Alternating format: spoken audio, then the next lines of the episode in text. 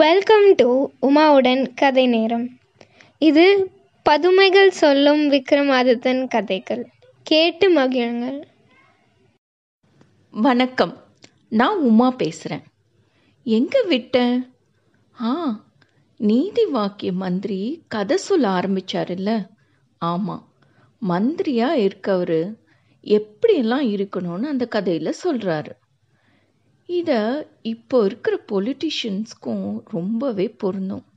ம் அவங்கெல்லாம் இந்த கதையை காது கொடுத்து கேட்டாங்கன்னா இந்தியா எவ்வளோ சுபிக்ஷமாக இருக்கும். ஓகே நாம் இப்போ நம்ம கதைக்கு வரலாம். விசாலை நகரத்தை நல்லபடியாக ஆட்சி புரிஞ்சு வர நந்த மன்னனுக்கு பானுமத்தின்னு ஒரு பட்டத்து மகிழ்ச்சி இருந்தா. அதாவது குயின் அவள் ரொம்ப பியூட்டிஃபுல்லாக வசீகரமாக அழகாக இருந்தா. இந்த உலகத்திலேயே அவளோட அழகுக்கு இணையாக யாருமே இல்லை. இவ்வளோ அழகாக இருக்கிற ராணி மேலே நந்தமன்னன் ரொம்ப பிரியம் வச்சு எப்பவும் அவளை தான் பக்கத்துலேயே வச்சுக்கிறான். ராஜசம கூடி சிம்மாசனத்தில் உட்கார்ற போது கூட ராஜா ராணியை தன்னோட பக்கத்தில் உட்கார வச்சுக்கிறான். நம்ம மந்திரி பகுசுரதன் இப்போ என்ட்ரி ஆறாரு. ராஜா இவ்வளோ டிஸ்ட்ராக்டடாக இருக்கிறது. நல்லது இல்லையே அப்படின்னு மந்திரிக்கு தோணுது. ராஜான்றவர் கட்டுப்பாடோட நீதி சாஸ்திரம் சொல்கிற வழியில் எந்த தடுமாற்றமும் இல்லாமல் ஆட்சி புரியணும்.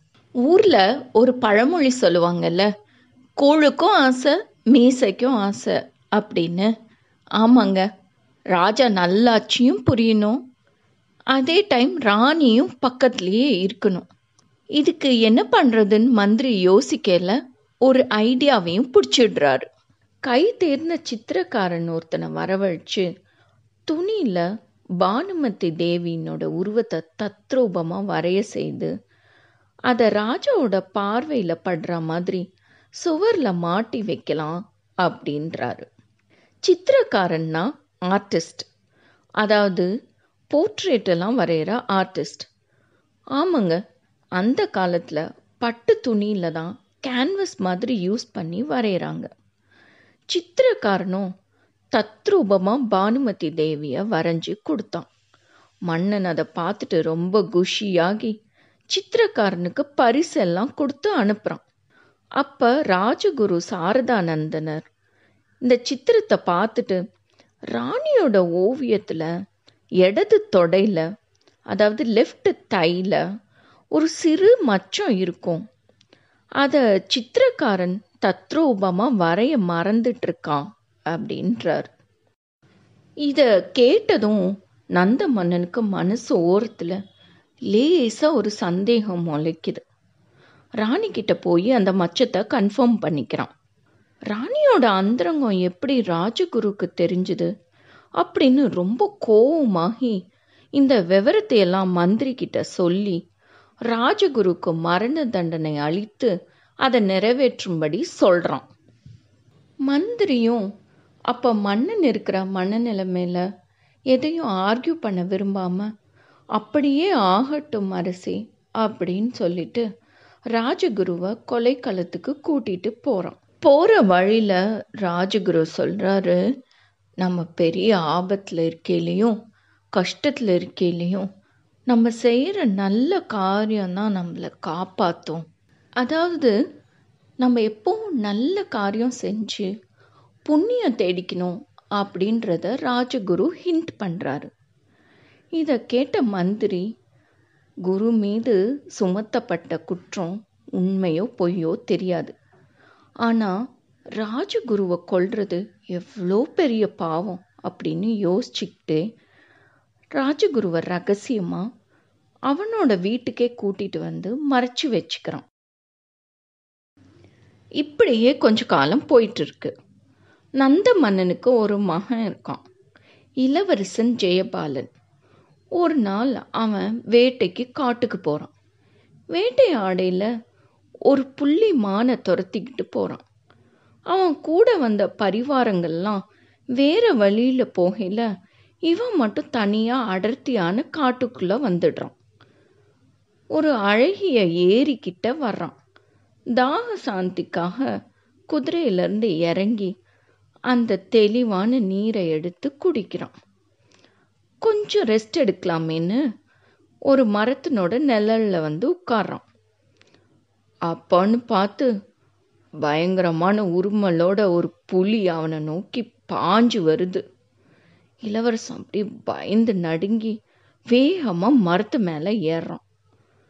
ஆனால் மரத்து மேலே கரடி ஒன்று உட்காந்துட்ருக்கு அவனுக்கு இன்னும் பயம் அதிகம் ஆகுது. மேலேயும் போக முடியாம கீழேயும் இறங்க முடியாம முழிக்கிறான். அப்போ மரத்து மேலே இருந்த கரடி சொல்லுது அரசகுமாரா பயப்படாத. நீ என்னிடம் அடைக்கலான்னு வந்திருக்க. ஒரு கெடுதியும் பண்ண மாட்டேன். என்ன நீ நம்பு அப்படிங்குது. புலி மரத்தடியிலேயே வெயிட் பண்ணுது. நைட்டும் ஆயிடுச்சு. இளவரசனுக்கு ரொம்ப டயர்டாகி தூங்கி வழியிறான். அப்போ கரண்டி திரும்பி சொல்லுது அரசகுமாரா நீ தூக்கத்தில் தவறி கீழே விழுந்துட்டேன்னா புலிக்கு இரையாயிடுவேன் அதனால பயப்படாம மேலே இன்னும் ஏறி வா. என் மடியில் படுத்து தூங்கு அப்படின்னு கூப்பிடுது. ஜெயபாலனும் நம்பி கரடியோட மடியில் படுத்து தூங்கிடுறான். அப்போ புலி கரடியை பார்த்து நண்பா நகரில் வசிக்கும் மனுஷன் இனம் இவன். நம்மளோட பொது எதிரி. நமக்கு வேட்டையாடி கொன்றுவான். நீ என்ன செஞ்சாலும் அவன் உனக்கு கெடுதல் தான் தவிர வேற எதுவும் செய்ய மாட்டான். அதனால நீ அவனை கீழே தள்ளி விட்டுரு. நான் சாப்பிட்டுட்டு போயிடுறேன். நீ பத்திரமா உன் இருப்பிடத்துக்கு போயிடலாம் அப்படிங்குது. அதுக்கு கரடி பதில் சொல்லுது. இவன் எப்பேற்பட்டவனா இருந்தாலும் பரவாயில்ல. என்கிட்ட அடைக்கலாம்னு வந்திருக்கான். அப்படி வர்றவனை கொள்றது ரொம்ப பாவம். அப்படியாப்பட்ட நம்பிக்கை துரோகம்லாம் நான் செய்யவே மாட்டேன். அப்படின்னு சொல்லுது. கொஞ்ச நேரம் இப்படியே போகுது. அப்போ ஜெயபாலன் கண்ணை முழிக்கிறான். இப்போ கரடியோட டேர்ன் தூங்குறதுக்கு. கரடி இளவரசன் கிட்ட கேட்குது நான் தூங்குறேன் நீ கவனமாக பார்த்துக்கிறியா அப்படின்னு. ஜெயபாலனும் சரின்னு சொல்கிறான் கரடியும் பக்கத்தில் படுத்து தூங்கிடுது. அப்போ புலி இளவரசனை பார்த்து சொல்லுது. அரசகுமாரா கரடியை நம்பாத. அதுக்கு நிலையான புத்தியே இருக்காது. கரடி ஏன் உன்னை காப்பாத்துதுன்னா நான் போனதுக்கப்புறம் உன்னை சாப்பிடணும்னு நினைக்குது. அதனோட ஏமாத்து வார்த்தையில் மயங்கிறாத. நீ கரடி கீழே தள்ளி விட்டுரு. நான் சாப்பிட்டு பசி ஆறிட்டு போயிடுறேன். நீ நிம்மதியாக நகரத்துக்கு போயிடலாம் அப்படிங்குது. இந்த புலியோட டபுள் கேம் புரியாமல் ஜெயபாலனும் கரடியை கீழே தள்ளி விடுறான்.